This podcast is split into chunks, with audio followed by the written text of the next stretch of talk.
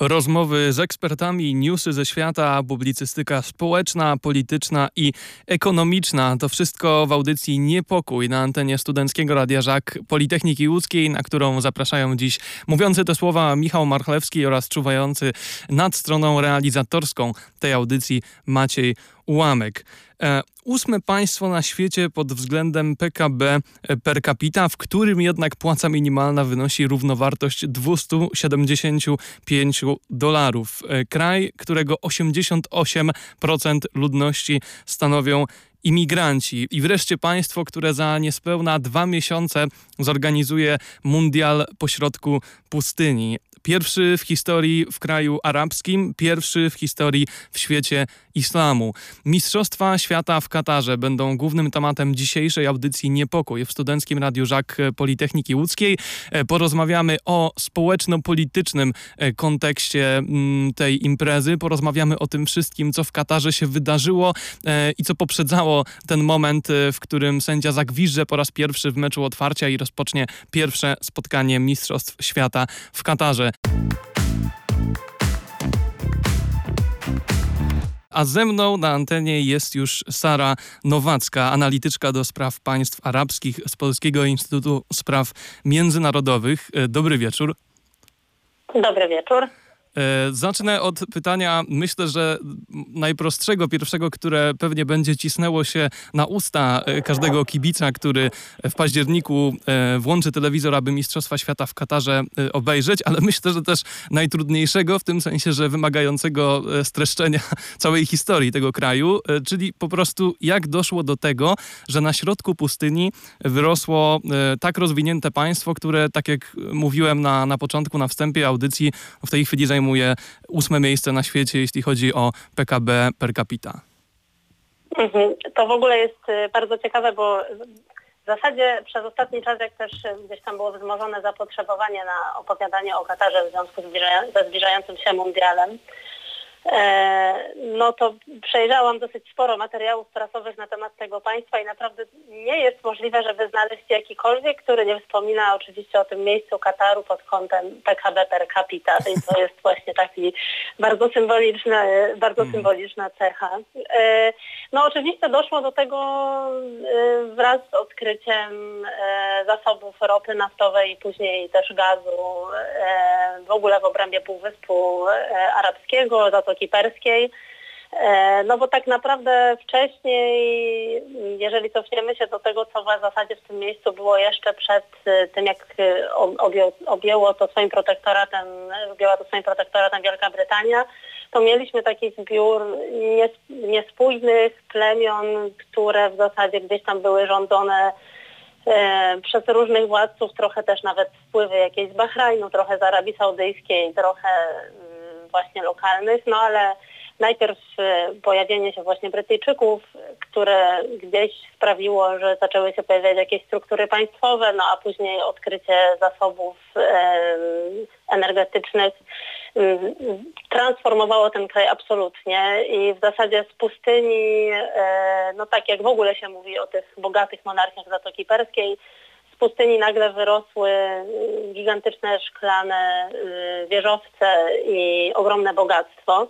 E, przy czym od samego początku, bo jak sobie dzisiaj o tym myślimy, to nam się wydaje, że to się tak wszystko wydarzyło i po prostu ten Katar dzisiaj jest taki bogaty i, Katarczycy, którzy żyją na takim bardzo wysokim poziomie to też nie do końca tak było, bo to wszystko też wiązało się z wieloma problemami i protestami ludności i tak naprawdę gdzieś dopiero w latach e, właśnie 70.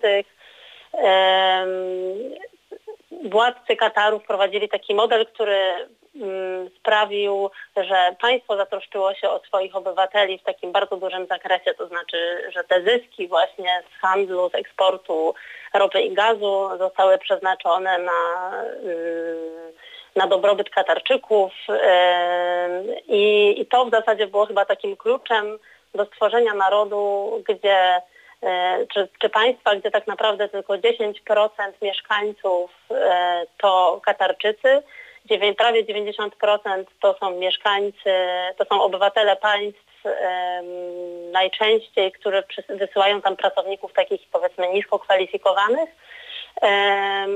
I doprowadziło to do powstania takiego, takiej specyficznej sytuacji, gdzie w zasadzie większość obywateli jest zatrudniona przez swoje państwo, czy to w jakichś y, rządowych instytucjach, czy w edukacji, y, czy w służbach y, bezpieczeństwa i tak dalej. I w zasadzie o nic nie muszą się martwić. Także mm, jest to jakby nie tylko historia oczywiście bogacenia się państwa w takim sensie powiedzmy materialnym, ale też absolutnie bardzo specyficznego w ogóle kontraktu, które państwo zawarło ze swoimi obywatelami, wykorzystując właśnie zasoby ropy do tego, żeby, żeby tych swoich obywateli ubogacić i powiedzmy też sprawiać, że nie będą e, wszczynać jakichś tutaj szczególnych protestów czy rebelii przeciwko rodzinie królewskiej, czy w zasadzie tej powiedzmy książęcej, bo to tak w zasadzie powinno się tłumaczyć z arabskiego, która e, Katarem rządzi. A jak plasuje się Katar w tej złożonej, bardzo geopolitycznej układance Bliskiego Wschodu? Bo mam wrażenie, że katarscy dyplomaci bardzo zręcznie w niej lawirują, bo dopiero co byli w konflikcie ze wszystkimi swoimi sąsiadami, byli trochę w takiej otoczonej twierdzy i wydawało się nawet, że ten mundial może się nie odbyć. A teraz nie dość, że wyszli z twarzą z tego konfliktu, to jeszcze doprowadzili do no, takiej specyficznej sytuacji, w której prezydent Stanów Zjednoczonych Joe Biden mówi o nich jako o najważniejszym poza państwami NATO e, sojuszniku USA. Mhm. E, no to jest bardzo ciekawe, bo Katar w zasadzie po tym kryzysie, o którym wspominasz, e, wybronił się absolutnie, a wręcz nawet wyszedł trochę in plus, ale to może, żeby tak krótko wyjaśnić, powiedzmy, że takim punktem zapalnym mniej więcej e, w miarę najnowszym e, konfliktu pomiędzy Katarem a Arabią Saudyjską, Zjednoczonymi Emiratami Arabskimi, Bahrajnem, e, czyli właśnie sąsiadami i też w zasadzie sojusznikami z tej Rady Współpracy Państw Zatoki Perskiej, było mm, odmienne stanowisko do protestów z tak zwanej arabskiej wiosny. Katarczycy poparli rewolucje, y, czy wiele z tych ruchów rewolucyjnych popierali też Bractwo Muzułmańskie, które w pewnym sensie było takim dominującym aktorem tych y, protestów, a przynajmniej y, w Tunezji czy i w Egipcie. No i którego też jakby odłamy funkcjonowały właśnie w Zjednoczonych Emiratach Arabskich czy Arabii Saudyjskiej. I w związku z tym te państwa poczuły e, dosyć sporą obawę o stabilność właśnie rządów swoich monarchii, bo przyglądały się temu, jak e, tutaj w Afryce Północnej obalane są po kolei rządy właśnie wieloletnich dyktatorów przez protestujących, raz że prodemokratycznych, no ale właśnie też bardzo często powiązanych z tym ruchem Bractwa Muzułmańskiego. E, no więc kiedy Katar poparł te ruchy, a jeszcze dodatkowo był dosyć, e, no nie, nie krył się absolutnie z tym poparciem w tym sensie, że ta ogromna panarabska telewizja Al Jazeera, która należy e, właśnie do Kataru, też tak dosyć intensywnie mm, pisała taki nie wiem, czy nie straciliśmy połączenie. E, za chwilę Maciek będzie się upewniał co do tego. E, będziemy czekać na... Je, jesteśmy, dobra, bo na chwilę straciliśmy połączenie, ale już jesteśmy Oj, z powrotem. To przepraszam. E, to może wrócę do Al Jazeera. Tak, byliśmy przy Al Jazeera. Okej. Okay. No to właśnie Al Jazeera była też takim powiedzmy głosem tej rewolucji, czy tych rewolucji takim medialnym i czytam dużo tekstów, które krytykowały monarchię Arabii Saudyjskiej, czy właśnie władców Zjednoczonych Emiratów Arabskich, no a przede wszystkim e, dyktatorów Egiptu e, i Tunezji. Mm, to nie podobało się mm, to, to, nie podobało się oczywiście tym monarchiom i tym władcom, w związku z czym gdzieś tutaj już pojawiły się takie pierwsze zgrzyty Wtedy jeszcze one się nie przełożyły tak do końca na politykę, no między innymi dlatego, że na przykład Katar i Arabia Saudyjska współpracowały jednak y, ze sobą w Syrii, bo wówczas jeszcze y, większość państw arabskich y, no, opowiadała się za tym, że Bashar al-Assad jednak nie powinien już dłużej rządzić Syrią. No ale jakby Katar przez kolejne lata dalej opowiadał się jakby po tej stronie właśnie Bractwa Muzułmańskiego i jakichś ruchów prodemokratycznych na Bliskim Wschodzie, e, a do tego wszystkiego miał dosyć pozytywne relacje i z Turcją, i z Iranem, z którym też nie po drodze było Arabii Saudyjskiej i Zjednoczonym Emiratom Arabskim i Egiptowi. No i właśnie kulminacją tej, tych nieporozumień, tej niezgody co do tego, jak powinno się prowadzić swoje relacje mm, zagraniczne w regionie, państwa tak zwanego kwartetu, czyli właśnie Arabia Saudyjska, Zjednoczone Emiraty Arabskie, Bahrain i Egipt e, prowadziły taką blokadę Kataru lądową, powietrzną, wycofały swoich dyplomatów, no i stworzyły taką listę 13 warunków, które powiedziały, jeżeli Katar tego nie spełni, to my nie powrócimy do normalnych relacji. No i jakby to było o tyle istotne, że jedynym lądowym sąsiadem Kataru jest Arabia Saudyjska. E, jest to państwo no, położone w takim miejscu, że można by pomyśleć, że w takiej sytuacji, takiej właśnie blokady, no jest postawione pod ścianą i absolutnie sobie nie poradzi i będzie musiało te 13 warunków spełnić. E, natomiast e, emir Kataru, który dosyć dużą wagę właśnie przywiązuje do tego, żeby być takim państwem, no powiedzmy, niezależnym politycznie um, i jednak wyjść gdzieś tam spod tego, no w cudzysłowie, buta Arabii Saudyjskiej, e, postanowił się absolutnie nie ugiąć i w zasadzie wyszło mu to całkiem dobrze, w tym sensie, że tak naprawdę te relacje z Turcją i z Iranem się jeszcze pogłębiły. Turcja w międzyczasie stworzyła swoją bazę wojskową w Katarze. Jednocześnie Katar na tyle dobrze dyplomatycznie się odnalazł w tym otoczeniu, że pogłębił też swoje relacje z Zachodem, właśnie ze Stanami Zjednoczonymi. E, zwiększył swoją niezależność e, pod kątem na przykład bezpieczeństwa żywnościowego, zdywersyfikował źródła dostaw różnych zasobów i w zasadzie te państwa kwartetu znalazły się w takiej sytuacji, że ich blokada miała skutek w zasadzie odwrotny od zamierzonego. A do tego wszystkiego zbliżały się właśnie mistrzostwa, y, które no, mm, również właśnie dla sąsiadów Kataru są jakimś potencjalnym zyskiem, tak? No bo ktoś może, może przyjechać do Kataru, no ale dlaczego miałby przy okazji nie odwiedzić Arabii Saudyjskiej i Zjednoczonych Emiratów Arabskich, skoro jest to tak blisko, więc po co to utrudniać, skoro również mogą być z tego jakieś korzyści. E, no i jeszcze do tego wszystkiego zmieniła się administracja Stanów Zjednoczonych, więc to wszystko naraz po prostu sprawiło, że państwa kwartetu jednak pogodziły się z Katarem. To nie znaczy, że ich relacje są oczywiście absolutnie bezkonfliktowe i te wszystkie spory zniknęły, bo Katar, no tak jak wspomniałam, nie spełnił tych żądań i w zasadzie y, relacje Kataru z Iranem i Turcją są nadal w jakimś stopniu, chociaż już mniejszym, problematyczne dla tych państw no albo właśnie jakby aktywność Al Jazeera, no ale powiedzmy, że na ten moment y, przekonały się o tym, że takie działanie, czy jakaś próba izolacji Kataru jest absolutnie nieskuteczna.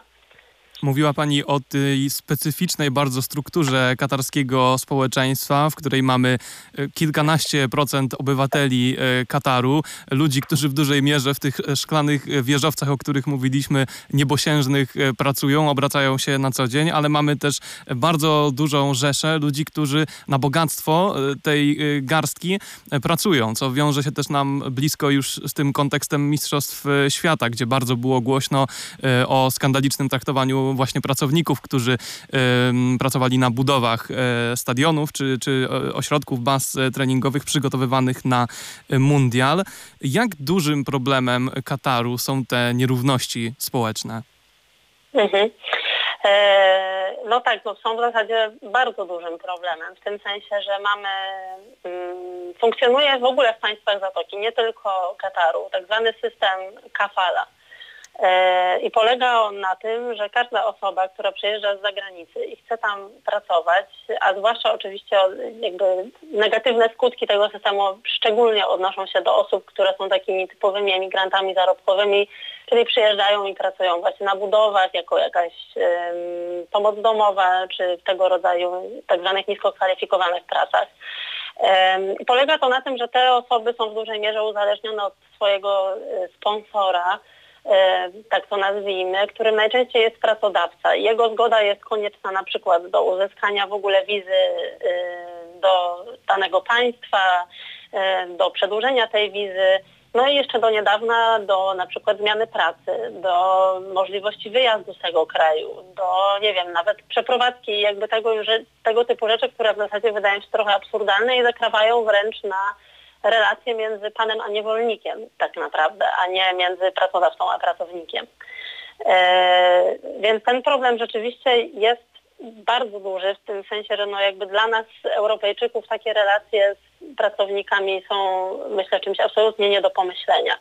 E, te osoby, które tam przyjeżdżają najczęściej mieszkają gdzieś z dala od tych centrów miast oczywiście, w jakichś specjalnych osiedlach robotniczych, w warunkach takich no że mamy kilku, czasami kilkunastu mężczyzn, którzy żyją w niewielkim pokoju razem. O tym było szczególnie głośno podczas pandemii, bo nagle ogniska e, zakażeń były bardzo często właśnie w tych osiedlach robotniczych, no bo oczywiście te osoby, które mieszkają razem w takim dużym zagęszczeniu, mają niewystarczający dostęp do, e, do, do wody, do sanitariatów i tak.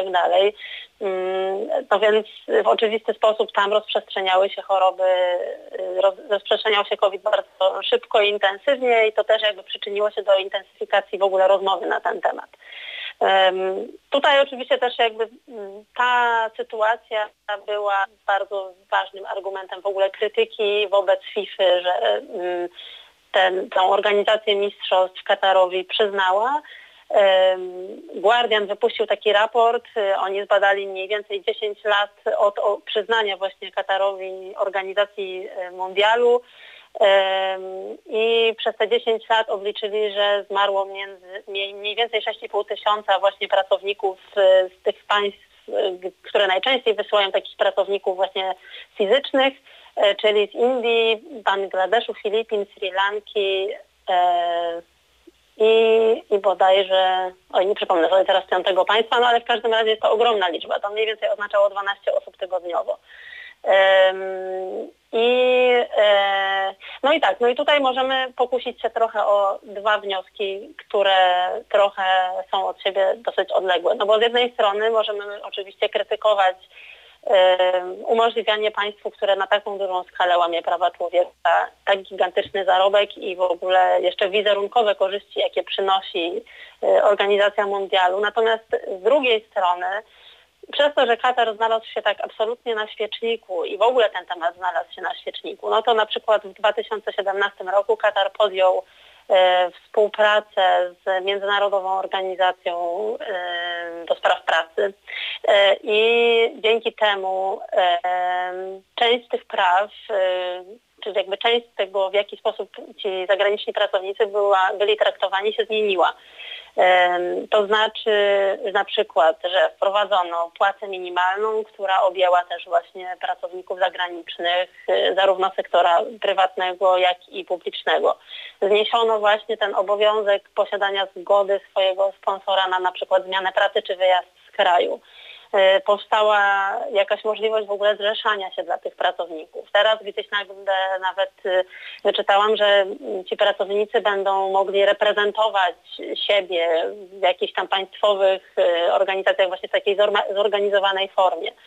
Mm, więc wydaje mi się, że to też było jakimś takim, no, przyczyniło się też do tego, że Katar jakiekolwiek zmiany w tym zakresie zaczął czy zintensyfikował i ten system kafala się troszeczkę rozmontowywał. Te zmiany oczywiście dalej gdzieś tam są jakieś luki, które pozwalają e, zatrudniającym trochę, znaczy trochę, no, w dużym stopniu tym manewrować i dalej oczywiście tych pracowników wykorzystywać i, e, i wielu z nich nawet nie do końca wie, że te zmiany zostały wprowadzone, że na przykład nie muszą tej zgody pracodawcy posiadać, bo jakiejś kampanii informacyjnej na ten temat brakuje.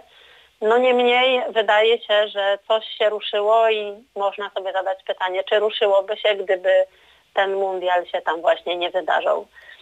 Proszę, to, to ciekawa perspektywa, bo mam wrażenie, że w takiej dyskusji y, o, o mundialu w Katarze, to obok tej usprawiedliwionej jak najbardziej y, krytyki, rzadko właśnie pojawia się ta perspektywa pozytywnego wpływu mundialu i tej właśnie międzynarodowej presji i obecności Kataru na, na świeczniku, na, na sytuację chociażby pracowników e, w tym kraju. Takim nośnym tematem przed mundialem też są no, rozmaite ograniczenia dla, dla kibiców, którzy będą na mundial e, przyjeżdżać. Wiadomo, że, że prawo E, w Katarze uwzględnia wymagania islamu, więc tutaj przede wszystkim chodzi o e, sytuację społeczności LGBT, chodzi o spożywanie alkoholu na stadionach, tam bardzo jest dyskutowane to, gdzie będzie można e, kupić piwo, kto będzie mógł kupić piwo na stadionie i tak dalej, i tak dalej, czy, czy sytuację kobiet chociażby. Jak naprawdę wygląda ta restrykcyjność katarskiego prawa na tle państw regionu? Czy Katar jest takim ortodoksyjnym państwem, czy raczej takim liberałem państw arabskich? Mhm. E, no, jest mniej ortodoksyjny niż Arabia Saudyjska, e, e, tak, mniej ortodoksyjny niż Arabia Saudyjska, ale bardziej niż na przykład Zjednoczone Emiraty Arabskie, to na pewno. Może w ogóle mówmy bardziej o subregionie, o samej Zatoce Perskiej, mhm. bo gdzieś tam powiedzmy Egipt czy Liban to są takie państwa, no, gdzie może nie bez, no w Libanie bez problemu napijemy się piwa, w Egipcie może nie bez problemu, a nie jest to jakoś szczególnie trudne, więc w ogóle to jest zupełnie inna skala porównawcza, ale w Zatoce Perskiej w zasadzie te reguły są do siebie dosyć podobne, w tym sensie, że na przykład alkohol jest oczywiście dostępny w hotelach bardzo drogich czy bardzo drogich restauracjach. Nie ma problemu dla obcokrajowcy, żeby, dla obcokrajowca, żeby go kupić czy spożyć w takim miejscu, no ale on jest oczywiście bardzo drogi. Zresztą teraz właśnie byłam w Katarze jakiś czas temu, bardzo króciutko, ale jedna z właśnie z osób na konferencji mówiła, że e, zakupiła sobie piwo i bardzo tego żałowała, bo chyba to piwo kosztowało 16 euro, jeśli dobrze pamiętam. I to chyba było małe piwo. Także no, to jest bardziej taka bariera powiedzmy cenowo-infrastrukturalna niż to jest tak, że w ogóle te, tego alkoholu nie można sobie kupić. No i teraz na mistrzostwa tak też właśnie było bardzo w sumie szumnie o tym, że no, że właśnie ten alkohol będzie dostępny w specjalnie wyznaczonych strefach, nie będzie go można pić podczas meczy, ale po i przed jak najbardziej. Mm, no przy czym właśnie w tych państwach Zatoki też jakby samo e, poruszanie się gdzieś po mieście pod wpływem alkoholu jest też e, zakazane, więc na przykład szczerze mówiąc, to jest w ogóle dla mnie bardzo interesujące, jak to się będzie wydarzać, no bo nie jest to coś, co jesteśmy w stanie teraz przetestować. Mm, ale kiedyś rozmawiałam właśnie z jedną osobą, która wybiera się na mundial i tak właśnie powiedział, no i co oni zrobią z tymi pijanymi Brytyjczykami? No i tak sobie pomyślałam, kurczę, no faktycznie w gruncie rzeczy yy, jest to yy, dosyć ciekawe, no bo oczywiście, jeżeli kibice, założymy przez chwilę, że kibice będą się pilnować i będą wiedzieli, że no okej, okay, są pod wpływem alkoholu, więc wejdą do taksówki, pojadą prosto do hotelu i gdzieś tam nigdy nie będą sprawiać kłopotów, ale wiemy przecież też z własnych doświadczeń po organizacji euro w 2012 roku, że no, raczej kibice zawsze się zdarzą tacy, którzy jednak są problematyczni. Mm, więc to, to jest dla mnie dosyć ciekawe, jak, y, jak to się będzie wszystko odbywało i nawet właśnie z perspektywy takiej osoby, która przygląda się temu światu na co dzień, muszę powiedzieć, że, że będę to na pewno bacznie obserwować, bo jestem ciekawa, jak te obyczaje właśnie Katarczyków, do których są przyzwyczajeni na co dzień, czyli raczej takiego no, dosyć spokojnego życia grzecznego. Turyści, którzy się pojawiają oczywiście są i to też nie jest tak, że kobiety nie mogą tam wyjść powiedzmy w krótkim rękawku czy coś w tym stylu. E, raczej nie ma z tym większego problemu, no ale też jest jakby pewne nasilenie tego wszystkiego. Co ciekawe w tym kontekście mm, może jest to, że e, na przykład większość instytucji takich państwowych będzie działać w bardzo ograniczonym zakresie wszelkie uniwersytety zostają zamknięte na ponad 30 dni w okresie e, właśnie mundialu.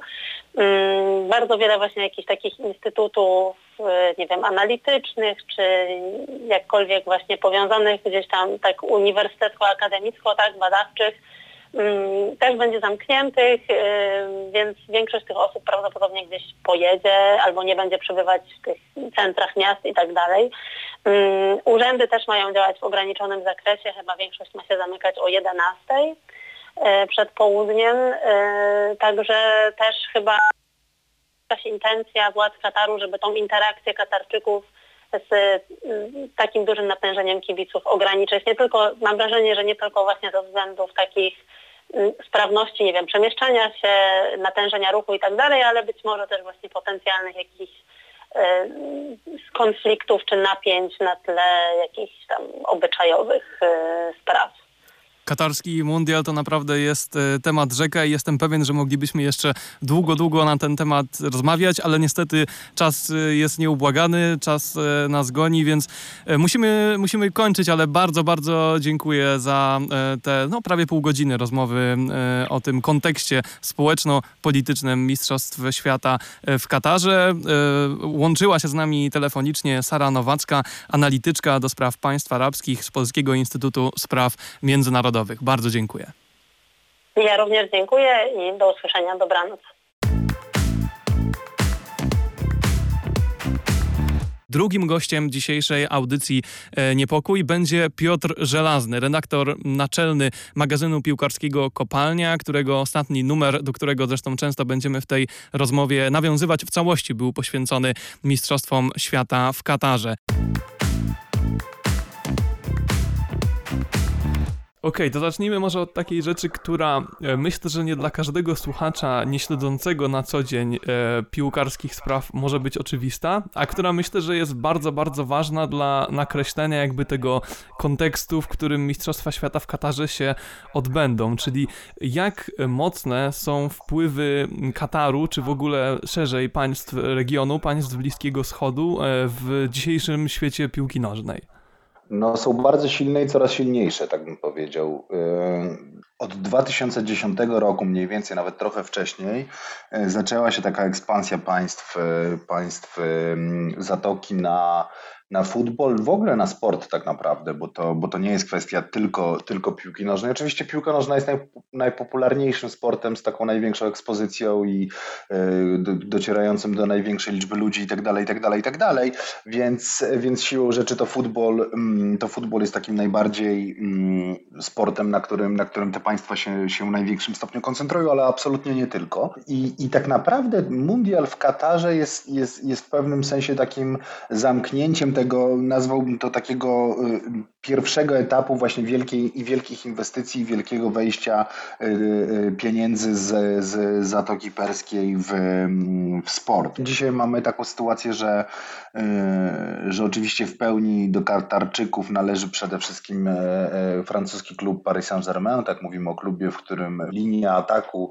jest warta pewnie tam, nie wiem, 400 milionów euro, czy, czy jakieś inne równie horrendalne, horrendalne sumy, gdzie gdzie, gdzie biegają obok siebie Neymar, Kylian Mbappé i, i Leo Messi. Prezes y, tego klubu, Nasser El Khelafi, jest jednocześnie wiceprezydentem w tej chwili y, UEFA, czyli Europejskiej Unii Piłkarskiej i jest szefem Stowarzyszenia Klubów y, Europejskich ECA, European Club Association.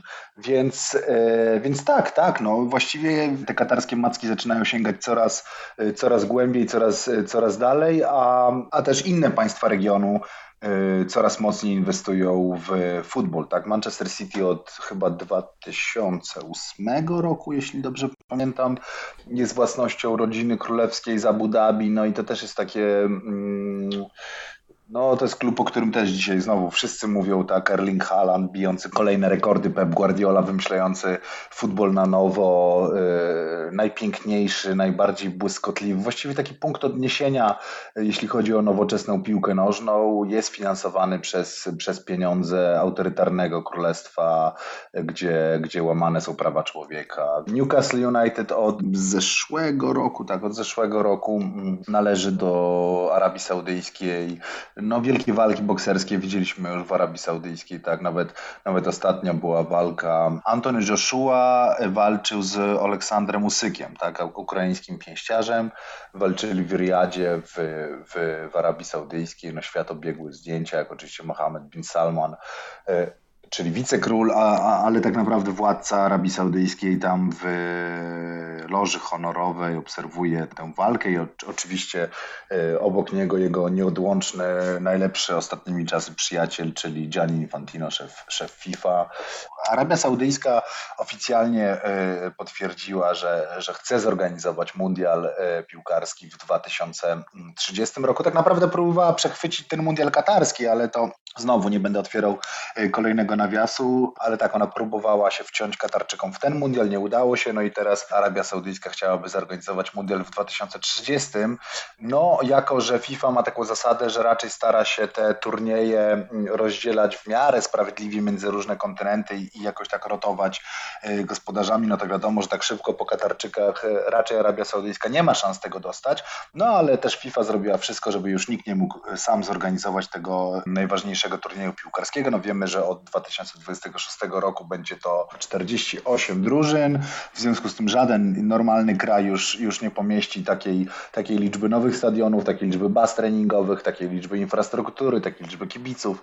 Więc w zasadzie te mundiale, które, które były organizowane przez jedno państwo, w zasadzie się kończą. Pewnie Katar będzie jednym z ostatnich, który, który to zrobi. Arabia Saudyjska postanowiła, że, że będzie kandydować wspólnie z, z Egiptem i z Grecją. To znaczy wtedy będzie pierwszy, pierwszy turniej rozgrywany wręcz na trzech kontynentach. No i oczywiście wiadomo, kto, kto za to wszystko y, zapłaci. E, taka podpowiedź, nie będą to ani Egipcjanie, ani, ani Grecy. No. Teraz będzie pytanie z serii tych trudnych. E, czy pamięta pan, co robił pan 2 grudnia 2010 roku? Nie, nie, nie pamiętam. Nie, nie, nie, pamiętam.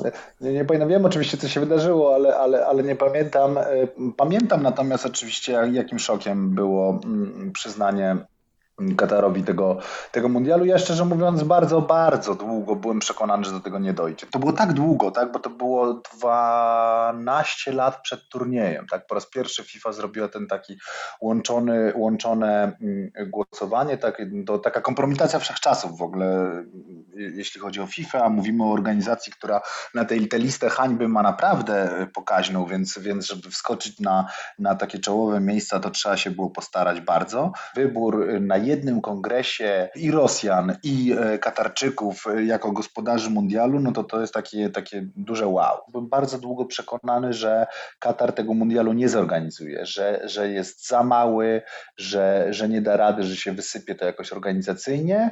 E, no, a potem się zaczęły te wszystkie historie typu właśnie coś, o czym już troszeczkę wspominałem, czyli blokada państw Zatoki Perskiej, e, Kataru. No, a oprócz tego oczywiście było mnóstwo tych wszystkich um, historii e, z łamaniem właśnie praw człowieka, z łamaniem prze, przede wszystkim praw e, robotników. W pewnym momencie e, uważałem, że, e, no, że świat futbolu okaże się porządny. Jeszcze, jeszcze naiwnie gdzieś tak myślałem i że, i że świat futbolu stwierdzi, że jednak w takim miejscu nie chce organizować mistrzostw, ale tak naprawdę, kiedy odbył się turniej w Rosji, która przecież w 2018 roku, turniej w Rosji, która od czterech lat już okupowała Krym, gdy przecież te tak zwane wtedy zielone ludziki weszły, weszły do Doniecka, gdy został zbombardowany nawet stadion e, Szachtara, jedna, jedna z aren e, Euro 2012 e, i, i nikt w FIFA nie wpadł na pomysł, żeby żeby odebrać tę e, organizację tego turnieju e, Rosjanom, no to właściwie wtedy już się stało jasne, że, e, że nie ma znaczenia, co, co robi gospodarz, jak, jak, jakim jest państwem, jak się zachowuje na arenie międzynarodowej, jak, jak traktuje swoich obywateli, przyjezdnych obywateli, że, że to jest po prostu wszystko tak grubymi nićmi uszyte, że, że nic się nie stanie i że Katar ten mundial zorganizuje.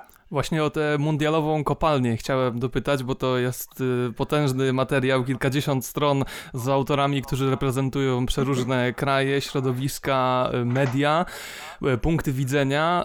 Co sprawiło, że w ogóle zdecydował się pan zająć tym tematem? No bo był pan redaktorem naczelnym tej gazety, wszystko to pan spinał. Czy jest pan zdania, że ten temat nadużyć, kontrowersji związanych z mistrzostwami świata w Katarze jest niedostatecznie obecny w polskich mediach?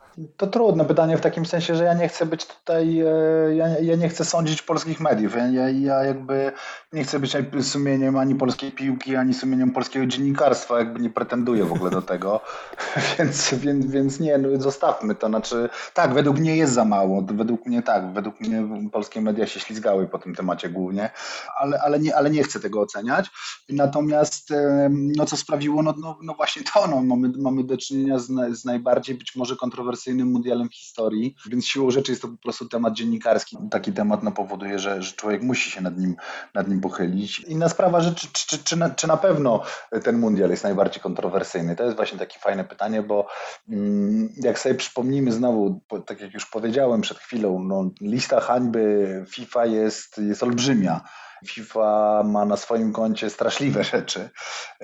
Ja mówię o tym w lekkim tonie i się śmieję, ale, ale to jest oczywiście wszystko bardzo, bardzo poważne, że, że my wszyscy y, pasjonujemy się tą piłką nożną i, dajemy się jej porwać i, i wyznacza ona nam rytm dnia, y, czasem roku. Y, nie, nie chodzimy na jakieś spotkania towarzyskie, ustawiamy swój kalendarz pod mundiale i tak dalej, i tak dalej, a to wszystko jest dość ohydne.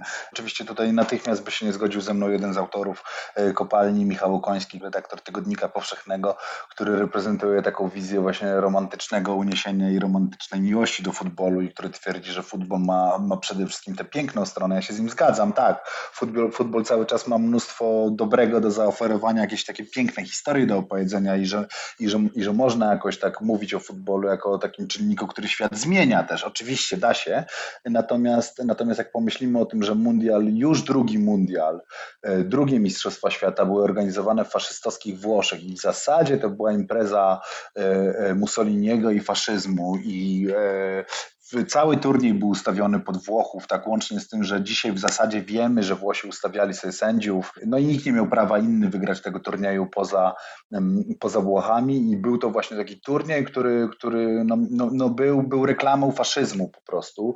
Zresztą też pchnął, pchnął mistrzostwa bardzo do przodu w takim sensie, że, że tam, ta machina propagandowa faszyzmu pokazała właśnie jak należy reklamować rzeczy, jak, jak należy o nich opowiadać i tak dalej, i tak więc, więc ta propaganda została z, z mundialem na na długo, w sensie, że nauczyła tej nowoczesnej formy komunikacji e, e, to środowisko piłkarskie.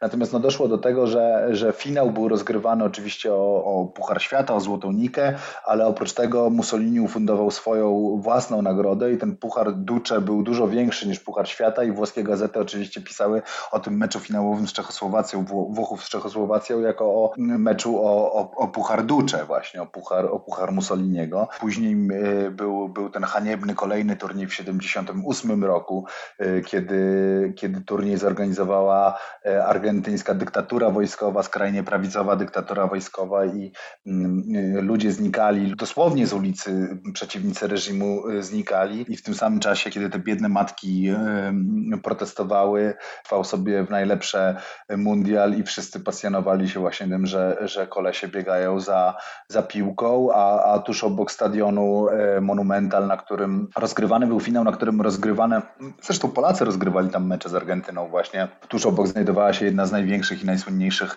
e, katowni, gdzie zamęczano e, na śmierć przeciwników reżimu, więc FIFA faktycznie ma tych czarnych kart w swojej historii mnóstwo, no ale to, co się dzieje w Katarze, na pewno jest w czołówce tego wszystkiego, tak? E, na pewno jest kolejną taką bardzo, bardzo złą kartą zapisaną przez, przez te organizacje. Jedną rzeczą e, są te kontrowersje e, wokół Mistrzostw Świata w Katarze, są te nadużycia rozmaite katarskich władz, ale drugą rzeczą e, jest reakcja świata piłkarskiego na to, co tam się działo. No i tutaj chciałem zapytać pana, jak pan na to patrzy? Czy spodziewał pan się trochę więcej po światowym futbolu? Bo tak naprawdę to ograniczyło się do bardzo, bardzo delikatnych, bardzo symbolicznych gestów. E, no i ten bojkot, e, to chyba wzbudzało najwięcej emocji. Czy tak obserwując to na bieżąco, e, to w ogóle była choć w jakimkolwiek momencie realna perspektywa? Chyba nie była tak naprawdę realna perspektywa. Jedyny kraj, który naprawdę rozpatrywał bojkot, to była Norwegia.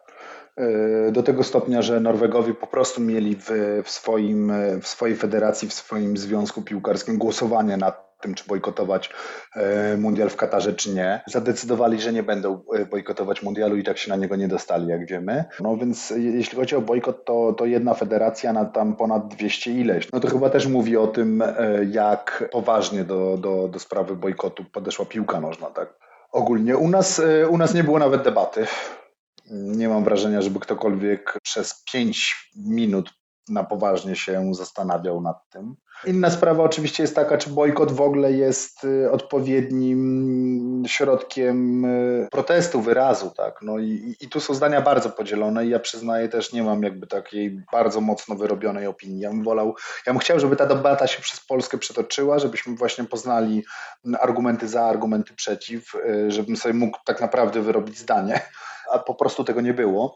Natomiast argumenty przeciwników bojkotu są takie, że no, że bojkoty są przeciwskuteczne, także bojkoty tak naprawdę nic nie dają. No i przede wszystkim są kar, karze się sportowców za rzeczy, na które oni nie mają wpływu, tak? No bo jaki wpływ ma dochodzący do szczytu swojej kariery Robert Lewandowski, dla którego być może to będzie ostatni mundial w historii, jaki on ma wpływ na to, że, że 12 lat temu grupa skorumpowanych yy, urzędników fifowskich yy, przyjęła wystarczająco dużo łapówek od Kataru i, i zdecydowała się, żeby ten mundial oddać temu, temu Emiratowi wielkości województwa świętokrzyskiego. No on nie miał na to żadnego wpływu i dlaczego on ma płacić swoją topową formą, swoim, swoim e, jakby tym momentem w życiu, w którym faktycznie znajduje się u szczytu swojej kariery sportowej, dlaczego on ma nie jechać na mundial, dlatego że ktoś się dał skorumpować. Ja rozumiem te argumenty, nie wiem czy one mnie do końca przekonują, natomiast, natomiast rozumiem, że, że są. My mamy taki w, w naszej gazecie taki felieton e, e, angielskiego dziennikarza, dziennikarza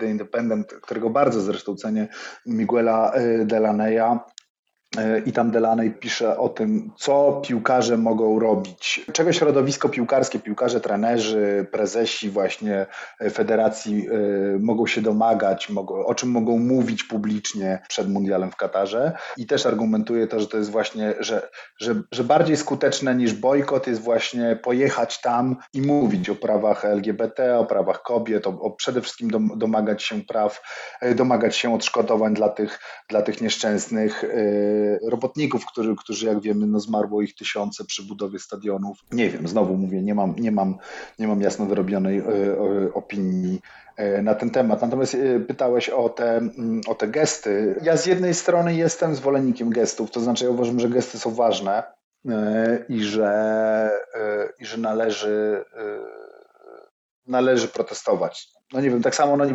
wiadomo jest przecież, że, że Putin nie zatrzyma wojny na Ukrainie, tak, w Ukrainie, e, a mimo to e, chodzę pod ambasadę, chodziłem pod ambasadę, jak, jak wojna wybuchła, e, protestować, dlatego, że wiem, że im więcej osób będzie pod tą ambasadą, tym bardziej politycy, którzy już mają wpływ na coś, będą widzieć, że opinia publiczna się z tym nie zgadza. Gesty sprawiają, że o pewnych rzeczach się mówi że ten gest Duńczyków, y, którzy wypuścili tę, tę koszulkę bez widocznego logo technicznego sponsora Hummela, ani, ani federacji sprawiają, że, że przytoczyła się znowu dyskusja, chociażby to, tak, że znowu w mediach społecznościowych przez chwilę zawrzało i przynajmniej przez chwilę znowu zaczęto mówić o tym, że, że, że życie straciło tam 6,5 tysiąca osób. 6,5 tysiąca osób, mówimy naprawdę o, o liczbach ofiar, jakby to był konflikt zbrojny, albo jakby to była katastrofa jakaś e, ekologiczna, e, trzęsienie ziemi, nie wiem, powódź, a, a mówimy o tym, że, że mały kraj postanowił zorganizować sobie turniej w piłkę nożną. Natomiast, żeby było też jasne, y, przy całym tym swoim poparciu dla tej polityki gestów, no mimo wszystko uważam, że, że, że, że te gesty to, to jest mało, że to są trochę puste gesty, że że można więcej, że jeśli Hummel naprawdę przejmuje się losem e, robotników z Azji, którzy zginęli podczas budowy infrastruktury mundialu, to niech zrobi coś więcej, a nie tylko zakryje logo swojej federacji, bo, bo stać go na zrobienie czegoś więcej. Stać go na, nie wiem, utworzenie funduszu dla wdów i dla osieroconych e, dzieci. Niech wyśle dzieci tych robotników do uczelni duńskich. Proszę bardzo, coś takiego. Znaczy, sam fakt, że zakryjemy sponsora, to jest dla mnie trochę mało. Sam fakt, że Harry Kane wyjdzie w tęczowej opasce, to jest dla mnie trochę mało. Stać was na więcej, tak, tak mówię ogólnie, ale, ale też jednocześnie chciałbym zauważyć, że, że oni przynajmniej coś robią, a u nas jest cisza jak makiem zasiał. U nas jest tylko wielki obóz z powodu tego, że Robert Lewandowski przyjął od Andrzeja Szewczenki e, opaskę e, kapitańską w barwach Ukrainy i natychmiast prostowanie, że nie, nie, broń Boże, ale wiecie, my tę opaskę tylko przyjęliśmy, ale nie zamierzamy w niej grać. Nie, ej, ej. No więc, e, no więc tak, więc wolę puste gesty niż kłanianie się, niż kłanianie się w, w pas jakimś troglodytom i i, i przekonywanie wszystkich, że nie, nie, my tylko tę opaskę wzięliśmy. Okej, okay, powiedzieliśmy sporo o no, takim tle, na, na jakim ten mundial będzie się odbywać, to chciałbym, żebyśmy przeszli też do tej sportowej strony e, tych mistrzostw, no bo konsekwencją tego, że wybrany został Katar, e, jest to, że mundial odbędzie się w tym nietypowym jesienno-zimowym terminie, że będziemy oglądając mecze mundialu biec do galerii handlowych po prezenty na gwiazdkę i oglądać pierwszy padający śnieg e, przez okno.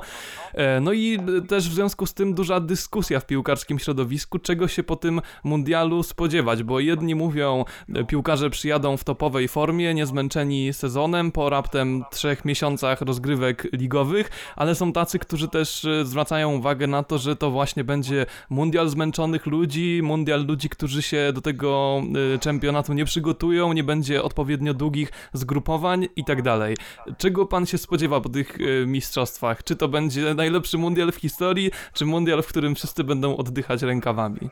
Ci, którzy pojadą, będą pewnie w niezłej formie, tylko pytanie, ilu z nich pojedzie, no bo teraz, teraz zaczęliśmy taką rzeźnię tuż przed, przed mundialową, no bo trzeba gonić, żeby wyrobić się z terminarzem, no bo, no bo wiadomo, będzie, będzie miesięczna wyrwa w środku, w środku sezonu, więc teraz faktycznie większość tych, tych wielkich klubów, no wiadomo, że to jednak większość reprezentantów będzie, przynajmniej tych czołowych drużyn będzie z tych wielkich klubów, no zaczyna taką serię, że do mundialu w zasadzie będzie grało co, co, co trzy dni i to tak dosłownie co trzy dni, tak jak gdzieś tam liczyłem, że w samym samym październiku większość tych, tych, tych drużyn, przykład drużyn angielskich, to zagra 9 spotkań, 9 spotkań w, w 30 dni, no to to jest, to jest faktycznie co 3 dni e, mecz, więc to już nie ma absolutnie czasu ani na trening, ani na szlifowanie formy, no tylko się gra, gra mecze i podróżuje tak naprawdę, to jest, to jest taki schemat, no i piłkarze muszą bardzo dbać przede wszystkim o, o regenerację, tak i o to, żeby jakoś odpowiednio wypoczywać teraz, bo wiadomo, że bez tego będą bardzo narażeni na kontuzję, no więc, więc ja się obawiam, że, że ten mundial e, będzie przypadkowy w takim sensie, że, że będzie sporo kontuzji, że jednak,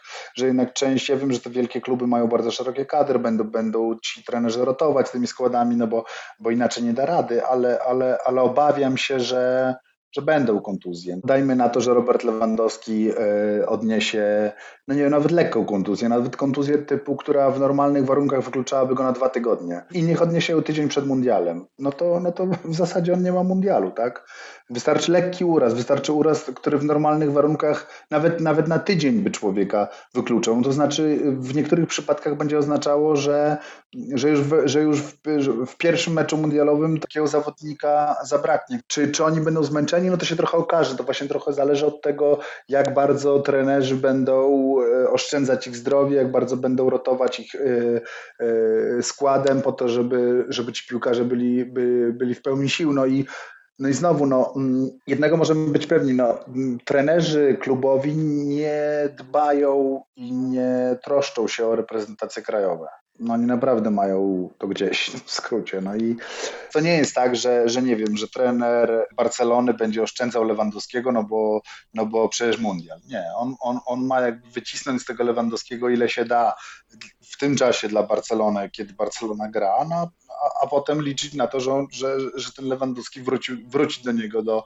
do klubu zdrowy i, i w pełni sił. I tu jest też kolejna ciekawa rzecz, to znaczy w jakiej formie będą ci piłkarze wracać z mundialu, tak? Bo, bo oprócz tego, że znowu teraz mają mecze co trzy dni, ci najlepsi, ci, którzy dojdą daleko do ćwierćfinałów, półfinałów, finału, też będą mieć mecze co trzy dni jeszcze na mundialu, więc ta dawka tych meczów co, co trzy dni będzie olbrzymia. Podróże, zmiana klimatu, no ale jeszcze Mistrzostwa Świata, no to jest wielkie obciążenie psychiczne po prostu i takie mentalne. Jak sobie przypomnimy, jedynym turniejem, który, który się odbywa w środku sezonu y, jest, jest Puchar Narodów Afryki i jak sobie przypomnimy, jak wyglądał w zeszłym roku Mohamed Salah przed Pucharem Narodów Afryki i, i, i po nim, no to jest przepaść. Jak zobaczymy nawet statystyki, jak się sprawdzałem gdzieś i, i przytaczałem w tej chwili, nie mam ich przed, przed oczami, ale, ale statystyki są porażające. No to znaczy on, on, on, on większość tego swojego zeszłorocznego dorobku osiągnął właśnie przed Mistrzostwami Afryki,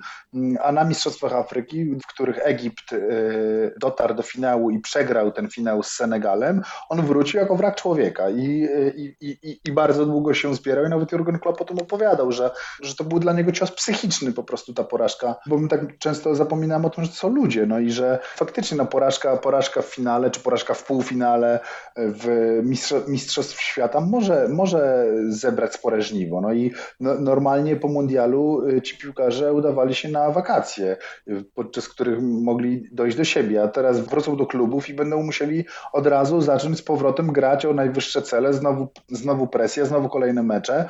No i teraz jak, jak przekonać człowieka, który przegrał właśnie finał Mistrzostw Świata, że teraz następny mecz z Brentford czy z Fulham o 12.30 w sobotnie popołudnie jest, tak, jest najważniejszy na świecie. No, no siłą rzeczy będzie trudno. Zerknijmy jeszcze na chwilę na to zestawienie grup Mistrzostw Świata i jak patrzymy na te grupy, to oczywiście zaczynamy od e, grupy A. No i to jest ciekawa sprawa, bo tutaj reprezentacja Kataru. Myślę, że e, wielu takich kibiców, którzy o Katarze w kontekście piłki nożnej słyszą pierwszy raz, może spodziewać się, że to będzie e, taki chłopiec do bicia w tej grupie. Trochę tak analogicznie do tego, jakie są oczekiwania wobec Arabii Saudyjskiej w naszej grupie, ale mamy tu Katar z Ekwadorem, Senegalem i Holandią. Jak patrzę na ostatnie wyniki Kataru, 2-1 z Bułgarią, bezbramkowy remis ze Słowenią, 2-2 z Chile, oprócz tego brąz Pucharu Narodów Arabskich w ubiegłym roku, zwycięzcy Pucharu Azji w roku 2019. No to naprawdę sprawa chyba nie jest do końca tak oczywista, jak może, mogłoby się na, na pierwszy rzut oka wydawać że, że Katar będzie silny, tak? W skrócie. Tak, że będzie silniejszy niż, niż by się wydawało, patrząc na to, że to Katar, czyli państwo leżące na środku pustyni. No tak, znaczy faktycznie, no ja, nie, ja też nie jestem ekspertem od piłki katarskiej, żeby było jasne i, i nie pretenduję do tego. Natomiast na Katar wie, wiemy, no, że zrobi wszystko, żeby, żeby na tym mundialu nie być chłopcem do bicia i, i widzieliśmy podejście Katarczyków do wielkich imprez organizowanych przez siebie w 2015 roku podczas mundialu e, w piłkę ręczną, kiedy kiedy, doszli do finału i, i w finale dopiero przegrali z Francuzami, po drodze eliminując e, reprezentację Polski w półfinale, e, jak twierdzą eksperci, przy dość dużym udziale sędziów, no więc, więc faktycznie no, Katarczycy na pewno zrobią wszystko, żeby, żeby to nie był mundial pod tytułem trzy mecze i, e, i do domu. Simon Chadwick nawet też, też pisząc w, w, w, w kopalni, który stał się trochę taką osobą broniącą ten, ten, ten mundial w Katarze, on tak, on tak z takiej ciekawej pozycji, z takiej pozycji jakby wychodzącej poza ten świat zachodniocentryczny wychodzi. Twierdzi, że, że, że dla, dla Katarczyków to będzie wydarzenie, które, które będzie, y, on to nazywa nation building, no, czyli, czyli no, budowało naród. Katar jest, jest niepodległy 50 lat. To jest państwo, które powstało i które wybiło się na niepodległość w 1971 roku. To jest bardzo młody kraj. Kraj, w którego historii no, jeszcze się nic nie wydarzyło tak naprawdę. No, no to jest kraj, który, który, którego, którego takim fundamentem jest to, że mają ropę, mają gaz ziemny przede wszystkim, yy, no i kilka takich rodów yy, królewskich czy arystokratycznych, które tym, tym wszystkim zarządzają. No i mundial, Mistrzostwa Świata mają być tym czymś, co zjednoczy wszystkich Katarczyków. Katar rzeczywiście bardzo poważnie traktuje ten mundial też w kategoriach mm, sportowych i ja, ja, jestem akurat przekonany, że wyjdzie z grupy i myślę, że myślę, że, że jeśli gdzieś będziemy szukać niespodzianki, jakiegoś takiego, takiego e, niesamowitego występu czarnego konia tego turnieju, to być może właśnie będzie to Katar. I nie chcę uderzyć w jakieś takie spiskowe teorie i tony, że, że będą pomagać im ściany i, i, i wszystko, ale no tak trochę, trochę mi trudno się przed takimi myślami powstrzymać. Na koniec chciałbym namówić e, pana na trzy, trzy szybkie strzały. Oczywiście w całkowicie zabawowej formie nie będziemy tego za trzy miesiące weryfikować, czyli po pierwsze, jak poradzą sobie e, nasze wspaniałe orły Michniewicza, e, po drugie, faworyt do Mistrzostwa Świata na tę chwilę i taki piłkarz, który nas oczaruje na tym mundialu. No nie wiem, czy powtórzy się historia z Jamesem Rodriguezem, który trafił do Realu Madryt po tym, jak pokazał się na mundialu. No ale ktoś, kto rzeczywiście przy przyciągnie uwagę kibiców e, na Mistrzostwach Świata? E, no więc tak, e, okej, okay, dobrze mniej więcej się rozliczę to przede wszystkim, więc na, na, te, na tę chwilę mam wrażenie, że wszystkie drużyny mają problem, serio. Jak patrzę, to Anglicy w jakiejś takiej rozsypce totalnej, e, Niemcy w rozsypce, Francuzi przegrywają z, z Duńczykami jakiś.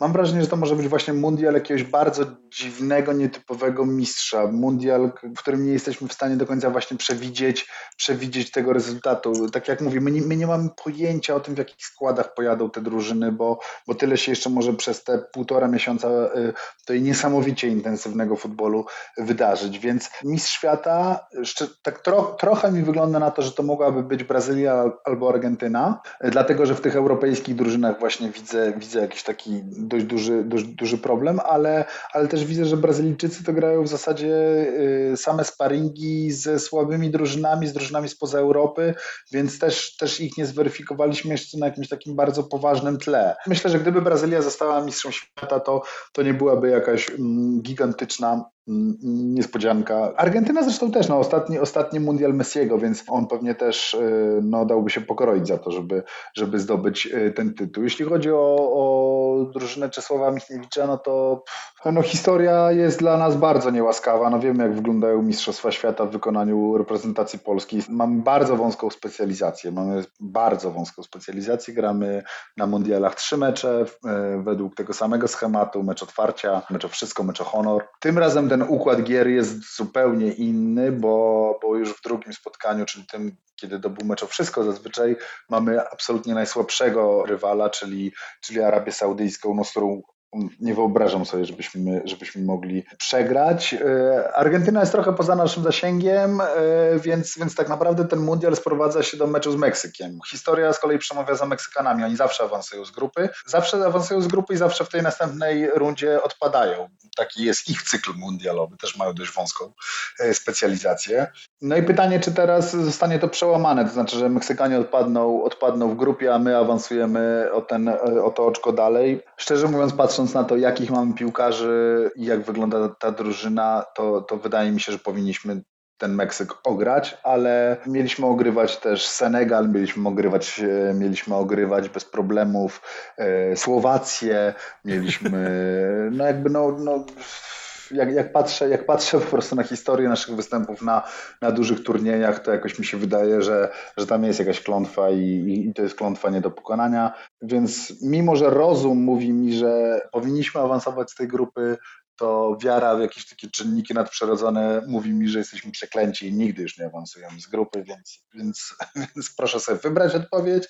A jeśli chodzi o piłkarza, no to y, ja mam wrażenie, że najlepszym piłkarzem świata obecnie i człowiekiem, którego mógłbym oglądać w zasadzie naokoło i ciągle jest, jest Kevin De Bruyne, a to też jest taki znowu łabędzi śpiew e, Belgów i, e, i, już się mówiło, że poprzednie euro tak naprawdę to było ich takie pożegnanie tego, tego pokolenia, ale ja jeszcze, ja jeszcze trochę wierzę w, to, w tych Belgów i, e, i mam, mam nadzieję, że to będzie w jakimś sensie turniej, turniej Kevina, Kevina De Bruyne.